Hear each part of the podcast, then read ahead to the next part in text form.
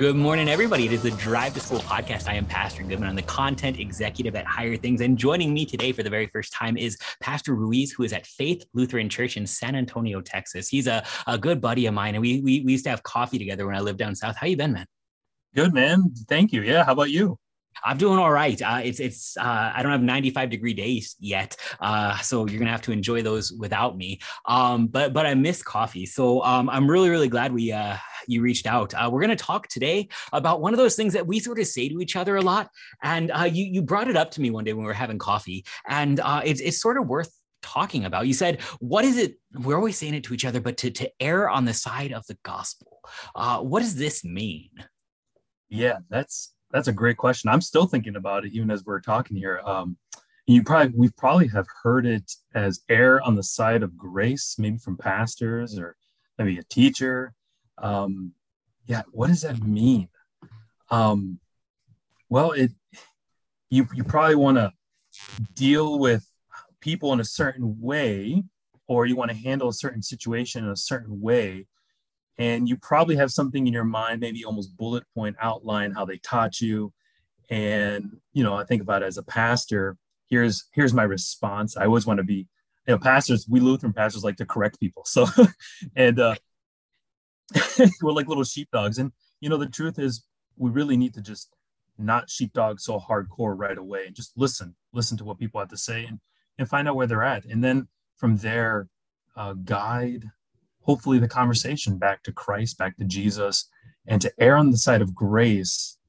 I think it means that just guide them back to Christ, back to Jesus. It's not about winning a conversation. That's huge. Um, so I, I, mean, and then we can almost kind of look at this also in terms of, of what it's not, because uh, we we sort of to grab like how the world would talk to sort of err on the side of grace would be Christians are just supposed to be nice all the time. Um, and ultimately, if you're erring on the side of grace, that's that's just being being kind, not being a jerk or, or any other cruder words that that I know you're not thinking right now. Um, so that's that's not the same thing though as necessarily helpful. You said it's not about winning, but if we're bringing people back to Christ, then it is about helping. Um, so I, I mean, I, I think you know you brought it to me sort of initially with almost the fear that we can sort of use that uh, that that mentality that that erring on the side of grace is almost how do I get out of having a hard conversation with somebody that I don't want to have. Um, yeah, um, yeah. When I brought this to you, we had some coffee over this.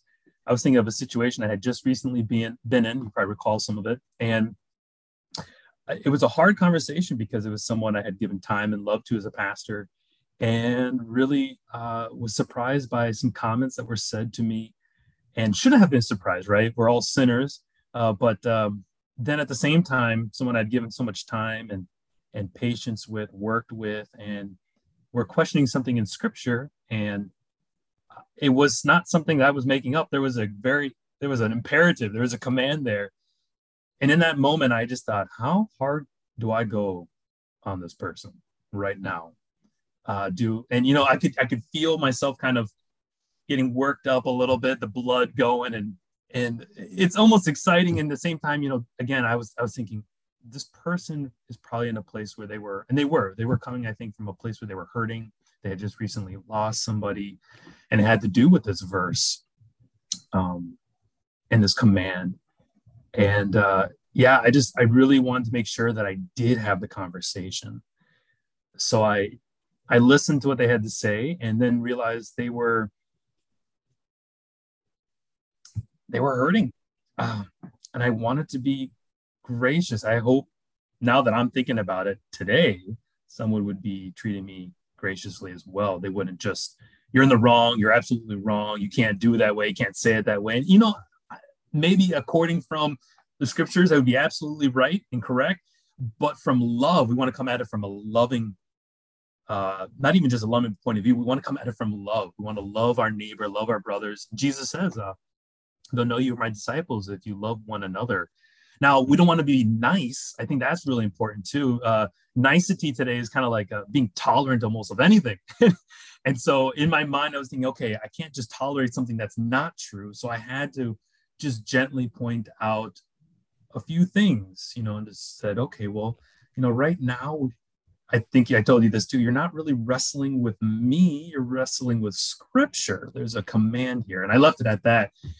And um, I, I, could tell the person wanted to come at me too. And I, and I wonder if he was erring on the side of grace. And he just, uh, no, no, no. So I hope that does that answer your question. Get get yeah. Actually, it's, it was funny. Um, completely out of the blue. Um, I was talking with with my pastor here in Iowa, and he he said something that was really profound, and it kind of it was this. Um, just completely unprompted. He said, you know, there are times when uh, I hear a thing, and I just I actually really want to answer him, and those are probably the times where. Mm.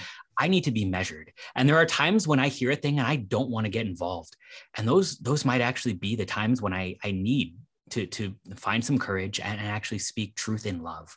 Um, that the, the distinction between sort of um, just being right because it feels so good to be right uh, especially when yeah. somebody else is, is wrong in a way that makes me mad. Um, but but um, to, to err on the side of grace is sort of to recognize that there is such a thing as grace that there is a jesus who died for your neighbor even your neighbor who is wrong about stuff. Um, and to to um, err on the side of grace then is to point towards that jesus who died for sinners. And not simply yeah. how do i win this argument today but but how do i ultimately move towards that that thing? And so it's not then just about this point. It, it's it that point doesn't go away. It doesn't cease to be important but it, it, means that maybe there's some unsaid stuff behind that question that they're wrong mm. about uh, that, that we need to sort of tease out. Maybe it's a thing that we can speak the truth in love today and not win but 20 years down the road, it's a conversation they might dwell on and, and find some hope in.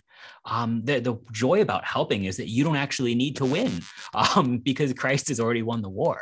Yeah. Uh, it, it's, it's the more humbling one, though. Absolutely. I was thinking, I have a verse here. I was thinking of Psalm 103, verse 8, that says, The Lord is compassionate and gracious, slow to anger, abounding in love. Mm. and uh, man, how how easy it is for any of us, whether pastor or not, maybe it's you know parents or high you know teen, it's it's easy to get angry with those that disagree with us, and and and you might actually be correct. You might be hearing this and say, I was correct in that conversation, but did you were you compassionate? Did you have pity? Were you were you able to have a conversation? Maybe that's something, and I think it is. I think we're missing uh, right now often in our society. There's a lot of anger and bitterness, resentment in the media wherever people go. And, um, we, we, you know, our, our Lord thankfully was perfect for our place. Like you said, he won the victory and it is humbling. And we pray that he gives us that strength. I think it was, yeah, yeah, it was yesterday in uh, first Peter chapter two that, that Peter says, um, there's the passions of the flesh which wage on your soul and what hatred and anger to want to just be right and not only right, just uh, you want to use your words to pound people to the ground and you shouldn't and we shouldn't. Um, and that's a passion of the flesh. It's waging against our soul because we know uh, that christ is one. We know that we are alive in him and we have this glorious this joy you know waiting for us. Um, uh, that's not just in this life. It, it's to come. And and it's also promised to us now too so we have like that little taste of it in Jesus that he's done it all. There is, you know, and so now rather than just rolling over and showing your belly, the way I think of it, uh, we, we want to have that conversation. Maybe at some point you have to say, you know, I spoke what I could say, I did what I could do. Um, I'm going to leave it in Jesus' hands in the Holy Spirit and have to move on.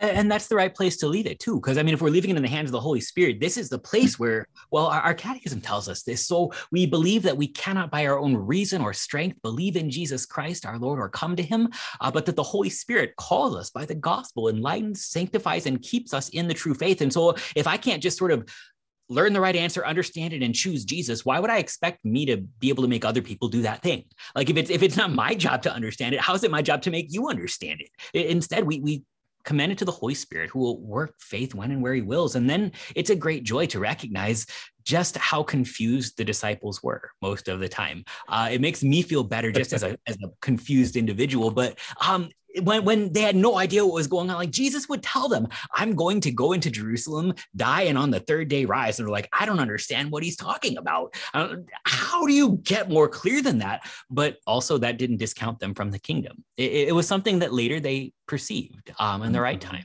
And so your words, uh, if the Holy Spirit will use them, will be used according to his time to err on the side of grace. Again, it, it's it's not to discount the law. It's it's not to sort of say, well, you know, uh, just be nice. It's to say there there are, is a gospel that calls, gathers, enlightens, sanctifies, and keeps. And so we're going to to point to that in in any way that we can, and and recognize that when and where God wills it, He works salvation, He works hope, He works faith. Right. Yeah, I think I, I was trying to since we've spoken, had coffee on this conversation. I was thinking of how I apply it to my kids. I got four kids and a lot of energy. You and you know what it's like. Um, and for those who are listening too, you know, we might think uh, our parents when we were younger, there were sometimes there were times they disciplined us, and we wish, man, I wish my mom and dad hadn't done that, or they hadn't said that, or they hadn't taught me that. And then you get older, and you're thinking, really, I'm very thankful. They were very, they were far more patient than I get than we give them credit for and especially our Christian parents who probably have erred on the side of grace, knowing that we have a lot yet to learn in life. Um, they they come back and forgive us. Uh, one of my kids, he, he's very sensitive to it. He'll say, "Dad, I'm not perfect. I'm not perfect," and and I said, "You're right. You're not. You're not perfect, and you are forgiven. You are forgiven in Jesus. Let's let's talk about it. Let's work through this, and let's grow. And and it's been it's it's awesome to see how a kid, you know, and you and I have been kids to see how we have grown and go, wow, God throughout our entire life has shown his grace to us, merciful, slow, uh, guiding us in his word, sending pastors, teachers, Christian friends into our lives, uh, or whoever reached into your, our lives um, to know who Christ is and to make him known as the one who is merciful. And he guides in his words and teaches. And there's times when we will be disciplined and it's not going to feel good but it helps.